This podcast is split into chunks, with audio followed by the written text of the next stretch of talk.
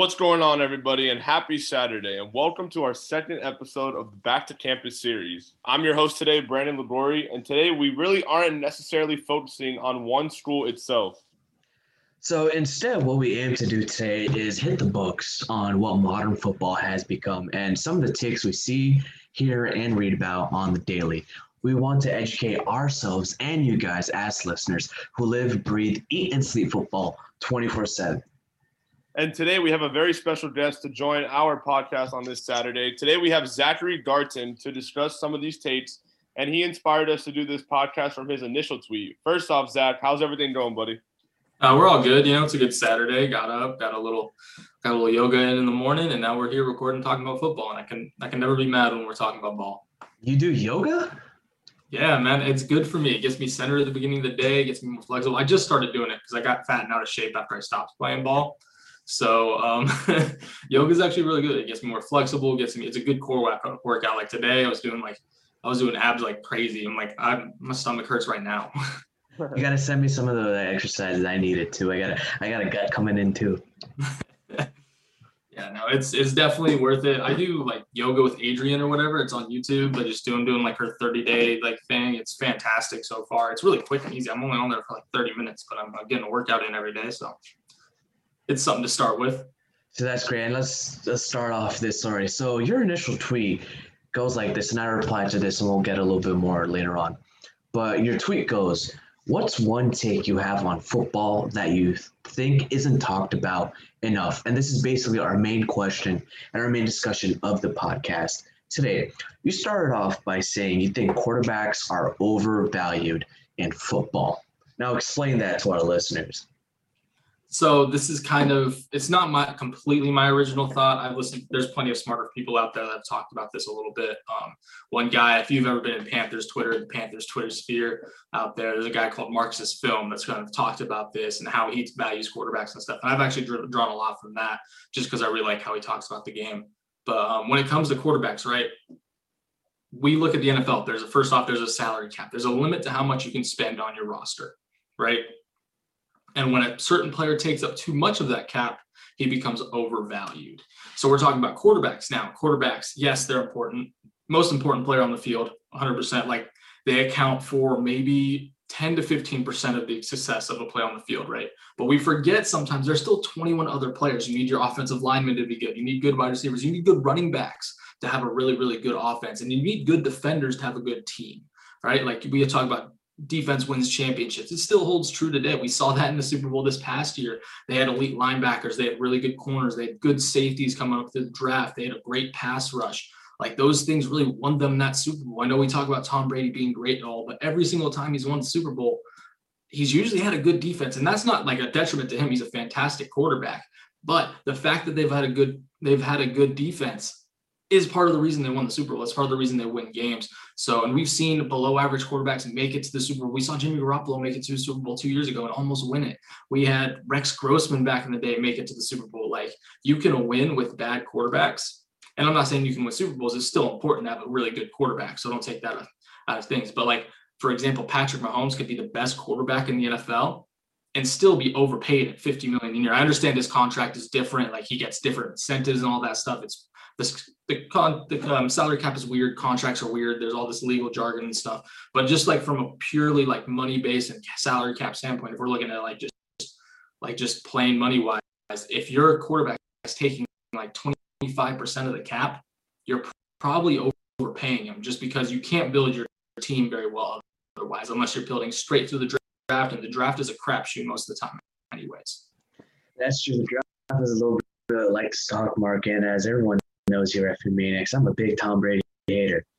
But I mean, this goes to his knowledge because he knows he needs to have a good defense in order to succeed in this league. Everybody needs a good defense in order to succeed in this league. And could this be part of the reason why he's not one of the most high, highest paid players in the NFL during his career?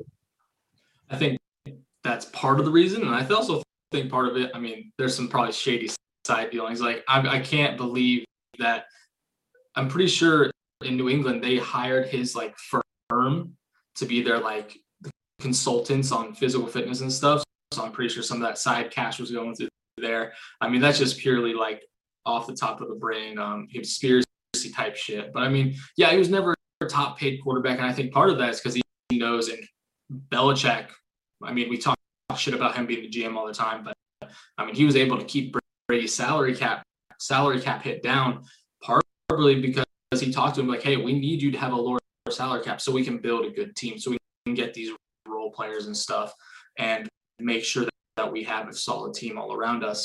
So I think that that's part of it. And then there's a reason he went to Tampa Bay. Like Tampa Bay had a good roster before he got there. They added some pieces, of course. They got some B guys through the draft, adding Tristan Wirfs, adding um, their safety they have. I can't remember his name off the top of my head, but um, he was he was a really Winfield Jr. Yeah, Winfield Jr. He was a big part of their success last year, but they had a good team already. It was just the fact that Jameis Winston threw 30 interceptions the year before that they weren't like playoff level. So, so him coming in, him just being that steady force in the pocket. I mean, he didn't even play that great all the time, but he was still like an above average quarterback at least. And that got them to a Super Bowl. And like he, he still had plenty of really, really high moments, really, really great plays. But I mean, in those last two games in the Super Bowl and in, in the um, NFC Championship, I don't think he played outstanding. I don't say I'm not saying he was bad. In the NFC Championship, that that, that second half was not great. Or was it the first half? One of those halves was not great.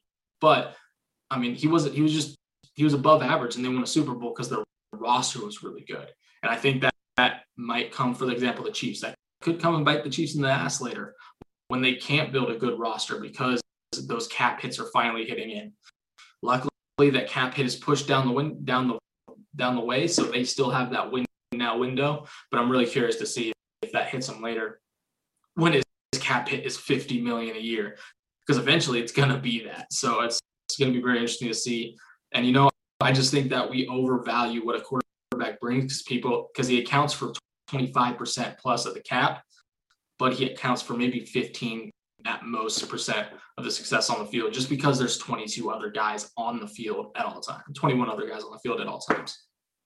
So in today's NFL, you know, Zach, we see a lot of, you know, dominant wideouts, right? DeAndre Hopkins, Stefon Diggs, and, and, you know, I can go on and on and on. But, you know, the problem with with, with Tua Tagovailoa last year was that there were some games where he didn't really have his number one, number two, even number three wideouts throughout the whole throughout the in, the entire game. So my question to you is wide receivers are quickly becoming a replaceable asset, similar to the downfall of running backs as well. So explain that to our uh, podcast listeners.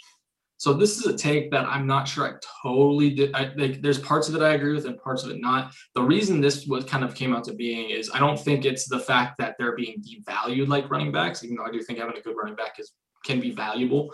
Um, I think it's more the fact that there's just so many good ones out there, right? Like if you aren't able to grab one that can separate nowadays, it's probably because you're just not really great at evaluating that talent and grabbing those guys into your um grabbing your guys into your thing. Because there's teams that are like four or five deep receiver nowadays. Like it's just there's a lot of teams that have really solid second or third receivers that you can go grab in free agents stuff for a solid amount. And while having a guy that can separate, you see with the Dolphins last year, you saw with the Patriots last year as well. Having a guy that can consistently separate is very, very important. It helps your quarterback be more confident, be more comfortable in the pocket because he knows he's going to have a guy that gets open. It's like it's a lot more of this mental thing versus like a schematic thing. And I think this take is more born out of the fact that there are so many good receivers in the NFL versus um, the fact that they're replaceable. I think once you get a good one, you should pay him. Like Julio Jones, for example. I think that the Titans did a really good job getting him because, I mean, they gave up what a second for a guy that's going to be good for three to four more years, three more years. And if even if he like take, he just becomes shit after that, right? You get three years of high level wide receiver play for that, and then maybe he turns into late, um, like Larry Fitzgerald, who was just like a pretty solid to good receiver in the slot in a very like complementary role after that. And like Julio Jones can do that because he's still going to be big. He's still going to be a good receiver and he's still pretty technically sound. Um, there's some things his body and his athleticism allows him to do that you just can't normally do for other receivers. But guys like that, guys like Stefon Diggs, guys like Davante Adams, DeAndre Hopkins are still valuable they're still very valuable. You you want to pay them that second contract because their longevity is a little bit longer than running backs and stuff. And um, I'm a big fan of just paying good football players. So Um, but yeah, I just think that what this is kind of saying is like those wide receiver twos and threes, guys like Jarvis Landry, guys like um, John Brown for the Bills. He's gone now, but that's an example. Um, guys like that are a little bit more replaceable just because there's a lot more guys that are good. Um, while those elite guys are still very, very valuable. It's pretty similar to running back. Like you still want an elite running back. Guys like Alvin Kamara, Saquon Barkley, CMC, like those guys are still very valuable. And I don't care what people say. People say, no, they're not. You can get anybody to run, do what they do. And you really can't if you want to just look at it. But you can get replacement level stuff pretty easily from those guys just because there's so much talent at the position. I think that's very similar to the picture of wide receiver. I quickly want to, you know, just jump into, you know, flashback to the 2018 when really Nick Foles led the Philadelphia Eagles all the way to to the uh, Super Bowl, not knocking off Tom Brady. A lot of those weapons, Nick Foles didn't really have the hardcore weapons throughout the postseason. So, would you agree that it is really important? For example, the Dolphins, you know, their their main wideout threats, DeVante Parker, Albert Wilson, now and now you factor in Will Will Fuller. How important is it for Tua Tagovailoa to have all these three weapons healthy for now a 17 game NFL season coming up? Give me just one second to look at the roster. I'm trying to remember who the receivers were. It feels so long ago after this oh, long year. It's uh, DeVante Parker, Preston Williams, Jaylen Waddle, who was the first round pick, Waddle. Albert Wilson, you can throw in Jakeem Grant's name in there, and then you have Lynn Bowden, Lynn Bowden Jr. Yeah, I'm looking at the Eagles one from 2017 to see kind of the weapons they had. That's kind of what I meant. Sorry to like confuse you there. I kind of know, know the guy. Alshon Jeffery, Nelson yeah. Agholor. They didn't have really a great receiver core. Yeah. If 2017 was the year, right? They won the. I mean, but they had a really, really good defense too. Let's talk about. They had a really, really good fit. Brandon Graham, um, Fletcher Cox was at the height of his power. They had pretty decent um, secondary with Malcolm Jenkins. Rodney McLeod wasn't too bad. And Ronald Darby and Jalen Mills were playing above replacement level. But I mean, overall, I mean, I think that was just first off, the quarterback got hot. Like a guy got hot. He was playing out of his mind. That kind of just shows how hot streaks work in the NFL. Hot streaks last for games, not just like not just one game like the NBA, because there's so less like so many less attempts. It's kind of weird. It's there's such smaller, less much much smaller sample size in the NFL compared to the NBA sometimes. And so you see guys get hot for longer periods of time just because that's how the game works. It's a little bit weird that way. But I mean, overall, Alshon Jeffery, Nelson Agholor, Torrey Smith as his three guys in Zach Ertz was actually good back then. So um, I don't think his weapons were bad, but I do agree he didn't have that per- premier number one receiver. And I think you can win like that. Like I think it's possible. I just think those number one guys are so valuable just because of what they bring, like state of mind wise for a quarterback, right? You're a quarterback, you it's third and seven. You you know you have a guy that gets open. You don't have to really scan the field. You can just drop back. You're like, oh my guy's gonna be open because he's one of the best in the league. Like you have Davante Adams. Like I you can't imagine what that does. Even if Aaron Rodgers is a top tier quarterback, just having that that guy that always gets open extremely valuable because you know he's going to be open. You know he's an option, unless it's like against Jalen Ramsey. But even then, Davante Adams can at least win sometimes against Jalen Ramsey. So I just think having that guy there is just valuable, like even from just a mental capacity for that team. And Nelson Agholor has been kind of barring the drops. He was he's not a bad receiver. Like you saw what he did in Oakland this year. Like what he does, he's a he's a really good slot threat. And like when he's catching the ball, like he has some drop problems and stuff. I do think drops are kind of overrated overall, but you want your guy to catch the ball. And I think that that team wasn't bad, but I do think the um, Dolphins, since you want to be a little more specific to them, I think they do have a good set of receivers. And while they don't have a true number one right now, I think that guys like um, Will Fuller can really step into that role because I love what he does as a field stretching threat. He was usually the second fiddle to the DeAndre Hopkins, but like when he was like the guy for a little bit, he can be really good just because of what he does stretching the field. He does have a drop issue, but like once again, when you're catching 10 touchdowns a year, like the drops are okay. I can deal with like I can deal with a couple drops if you're catching deep bombs all year. Well, don't talk about drops with these Dolphins fans because they absolutely hoard Jakeem Grant a lot on it too. But to your point about having a number one wide receiver for Miami, did come out with an article detailing that currently right now it is Will Fuller, the fifth Currently, it is right now, but depending on how his contract goes, if he stays just for maybe this one season or they extend him, in the future, I do see see it being Jaylen Waddle because he could potentially be that guy. But let's go on to the point over an overvalued asset to an undervalued asset. Safeties, and this is this is coming from uh, Devin Jackson on Twitter. For those of you who might follow and know him, he says safeties, especially being drafted are largely undervalued and often are underdrafted. An extremely good free safety is so much more valuable than I think the league views it right now. And that's from Nick Farbo. What are your thoughts on that? I mean, I agree with this. I love good safety play. Um, guys like Trevor Moore, he's not a free safety, but it's an example. Um, Jessie Bates with the Bengals, for example. Like these guys are super valuable and they're pretty underrated overall. I mean, we see what guys like Ed Reed and um, what's his name, the guy that did crazy things with his brother when he was with the Ravens. I can't remember his name off the top of my head. Earl Thomas. Um, recent memories, right? But um, Earl Thomas, Ed Reed, um, guys like that at free safety, just really range in the back end, really help your defense just be sound from the back forward, right? And today's passing league, in a league where there's right now, there's a lot of one high. There's a lot of one high cover three type stuff just because the Bill Belichick and the Patriots did it so well. And we're going to see a little bit more of a return to two high, I think, with Brandon Staley and what he's done. But I mean, look at the Dolphins, for example. They run a lot of one high just because of how they like to play their defense and stuff. Is they like they love they love their athletic athletes at corner and they love being able to do, work from the back end up. So I just think that um having that really good free safety, especially in a one high driven league right now, is fantastic because he needs to be able to range most of the field. If he's covering third, if he's covering just the deep deep field as a whole and cover one, if he's rotating over, just having that guy that can really range across the field, go grab the ball, affect passes from hash to hash, from eh, from sideline to sideline, is really really valuable because it just gives you a little bit more freedom you know, a little more freedom to run more cover one, a little more freedom to run cover like hell. If he can play man coverage, run cover zero, maybe blitz a little bit more, be more creative. So I think just having that guy in the back end that's really reliable, he doesn't have to be a superstar, but really reliable is is a little bit underrated right now. You can kind of see in the pay scale um, guys like certain guys, certain positions getting paid more. But I do think that, especially in the draft, which I agree with Devin Jackson, we do underrate a good safety a lot. I mean, I think part of that is just reactionary to this year's draft when the safety class was not very good. I don't think it was a very good system. I think we're going to see a guy like Kyle Hamilton next year go really high just because he brings everything all around. And we tend to like those all around guys a little more than your traditional free safety, but I do think that a good free safety can be pretty undervalued at times. So Miami drafted Jevon Holland, and during on a couple of the presses, Coach Gerald Alexander mentioned that Jevon Holland is, you know, playing some reps at free safety, and he's learning the playbook to play free safety.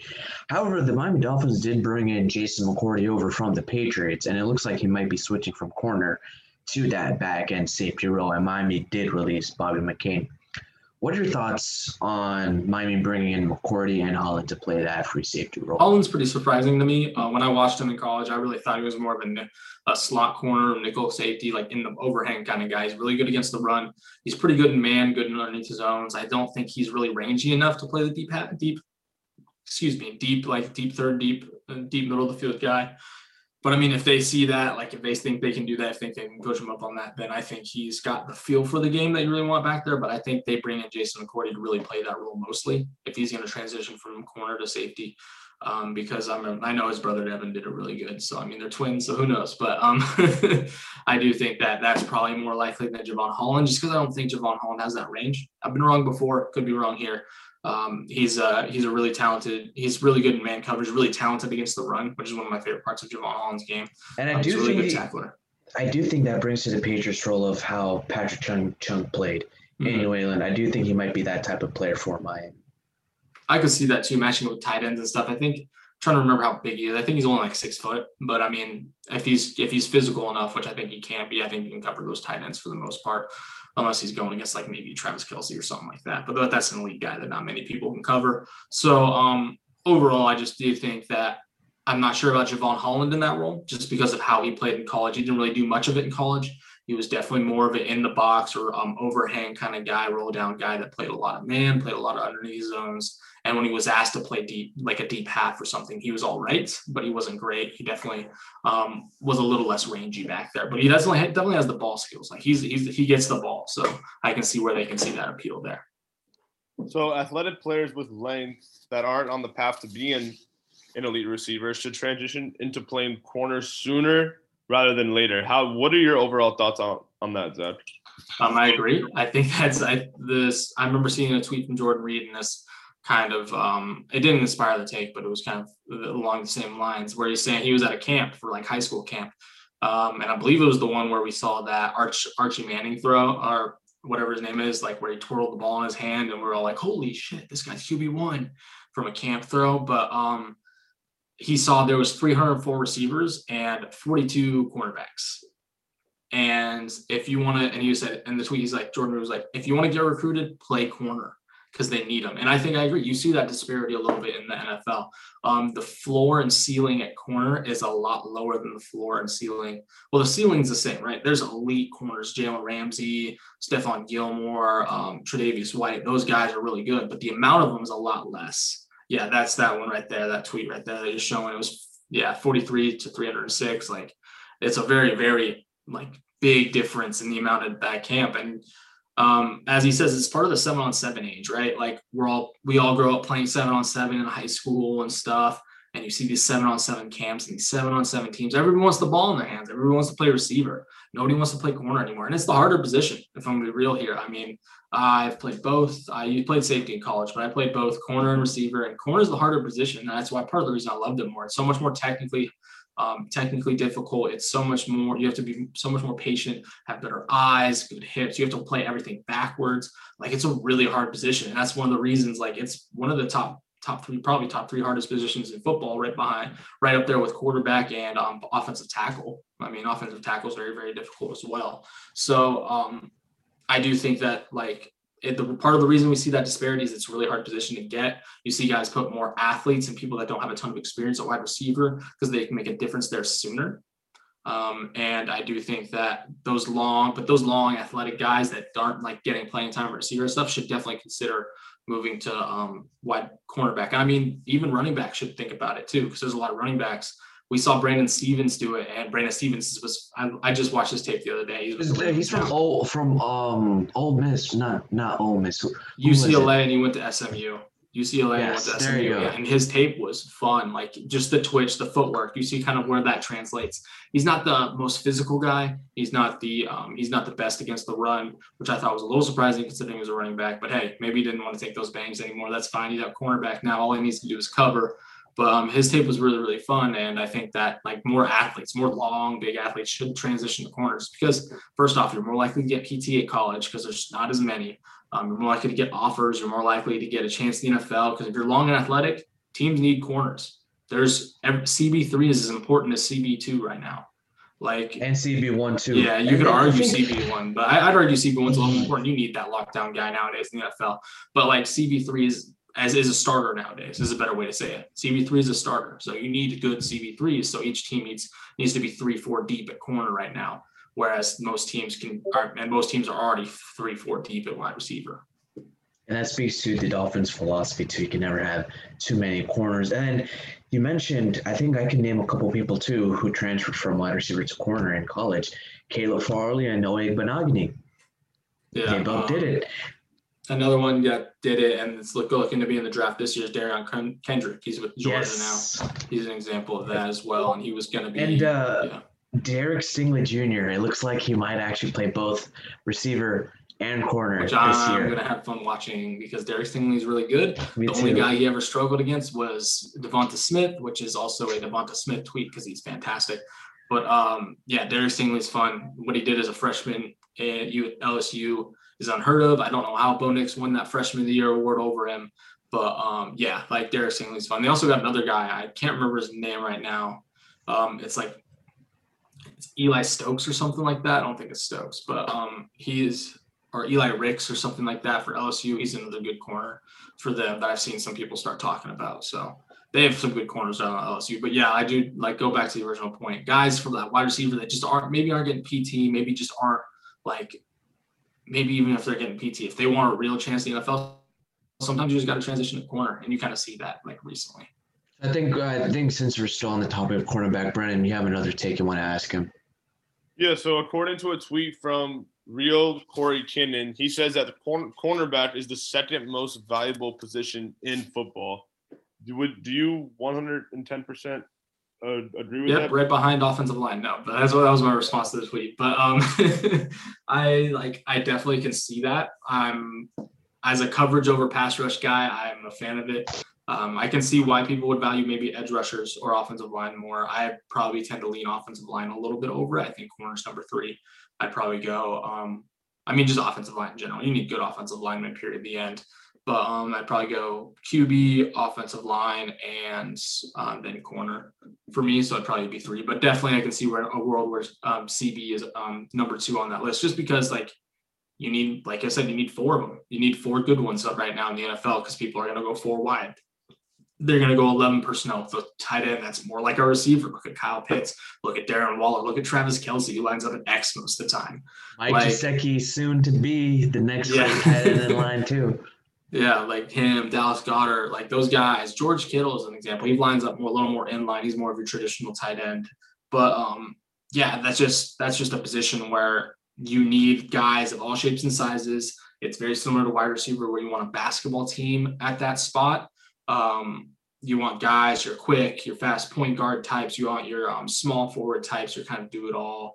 And then you kind of want your big body types to go against your um, bigger receivers. I tend to like lean like more the small forward. I like to play small ball with my corners. If I'm a if I'm a GM or something like that, I like to play small ball. I like them fast. I like them quick. I like them to be a little feisty there. So, um, but yeah, you just I can see where like the cornerback, especially considering the lack of talent there, can be the second most valuable position in football. I can see an argument for that.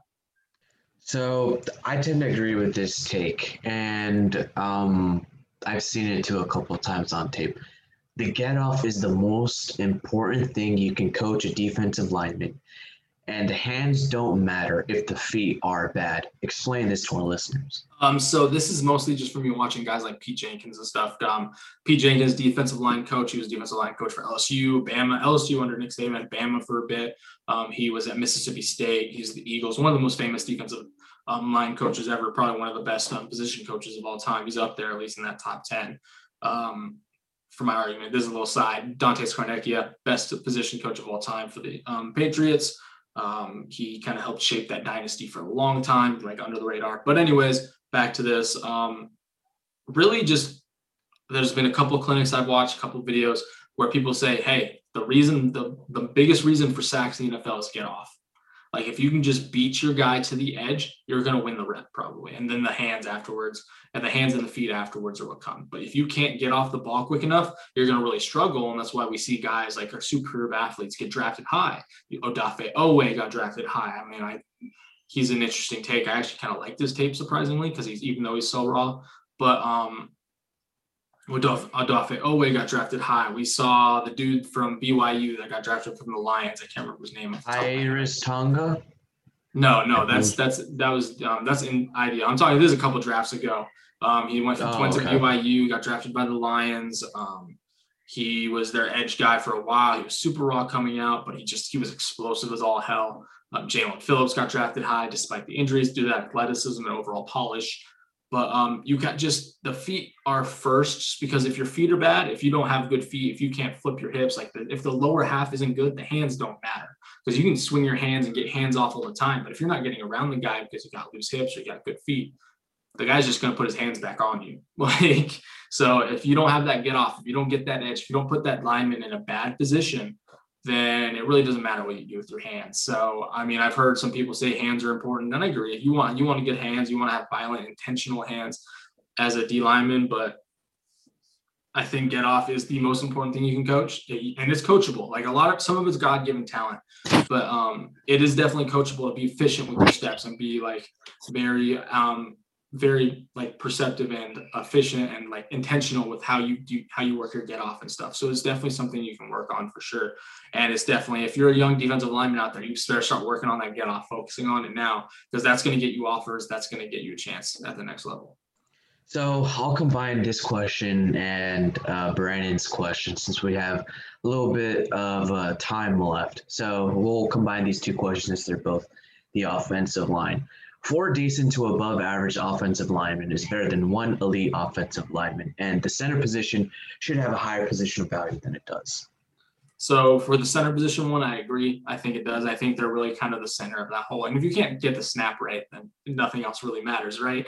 So we saw that in the Super Bowl a couple years ago with the Broncos. Um, but like if you can't get the snap right, if you don't have a good center who's communicating with everybody, getting those line calls right, kind of directing traffic for the most part. First off, it puts a ton of pressure on your quarterback to recognize, identify pressures, and um, and organize the offensive line. So if you don't have offensive linemen doing that, you saw it with Jeff Saturday and the Colts with Peyton Manning. You see it nowadays with good centers. So like if you don't have a good center, it really puts a lot more pressure on your um, thing. And then I, they'd have to be above average for me to agree with this. You want you elite alignment are just like it's an elite alignment. You want them. Like I, it's just a weird, a little bit of a weird take to me to say four decent guys because decent guys aren't going to be able to do well against above average to great guys. So if you have four above average guys, above average guys versus one just one elite, and you had to trade four for one, I'd take the four just because they're all above average, right? But if they're four decent guys for one average, one one elite guy, I can get four more decent guys. Like I can get four more decent guys, so I'm going to take the elite guy. So that's kind of the thing. Like I think there's a difference between decent and above average, and I think that with that take, there's that's the line you draw there. So I have a weird theory that playing and practicing piano would actually help a player get better at catching a football that I don't think anybody would really take ser- seriously. So what do you? I mean, what? This is my take. So yeah, this was my take. And this is legit. I was on YouTube one day, just scrolling through YouTube, and this is, and I do this sometimes when I'm like I'm watching film, and I'm just like, all right, I need it. I need my eyes to take a break. Like I just need to reset real quick. I'll scroll YouTube, and I found this dude playing the piano. And he's doing like this weird thing where he just like he just plays like fucking like popular music on the piano and shit. And I'm watching him do this, and his hands just fucking all over the place, so quick. Like this fit, like like it's just all over the place. And I just in my brain, I'm just like, I feel like this would help you catch the football, right? Because like it's a lot of it's finger based like really good catches of football. OBJ is one of the guys with the best hands in the league. Um, DeAndre Hopkins, all these guys, they catch the ball with their fingers, right? And I'm thinking like the better, the more dexterous your fingers it fingers are, the quicker they can move, the hand speed, and just the hand-eye coordination. I feel like if you practice piano vigorously, it can really help you catch the football. And it's kind of a theory there. And while there's probably, there definitely is more efficient ways to get better at the fo- uh, catching a football, it was just something that popped in my head, like, huh, that guys that can play the piano well you know, with practice could probably catch a football well too. Like just, just, I mean, understand if you just took them out there and you start throwing, chucking a football 100 miles per hour at them, they're probably not going to catch it because they don't have experience doing that. But if a guy who has experience catching a football starts practicing the piano a lot and gets really good at piano, then I feel like that would help them catch the football. It's kind of just like a big brain, like kind of random theory that I had. Hand-eye coordination thing yeah, like I just felt like I feel like there's some parallels there that while it's not exactly the same, it would help build those skills that make people that who can catch a football better at catching football. So it's not something if you want to if you're bad at catching a football and you want to catch a football, want to get better, don't start practicing piano because you just need to need to catch a football first. But if you're good at catching a football and you want to get great, I feel like piano could help you. And it's just an example. There's definitely quicker, better, more efficient ways to do it. So don't like take that as gospel, but I feel like it's definitely one way that you can get better in practice without really being vigorous on your body, right? It's more vigorous on your mind. First off, you're just you're just it also helps you just with your eyes, right? And you're like and your ability to know where your hands are going. So it's just it's really it's a really interesting thing that I just thought was kind of interesting. And I don't really think NFL players will do or like elite athletes will do to get better at catching a football because I think the best way to get better at catching a football is just practice it.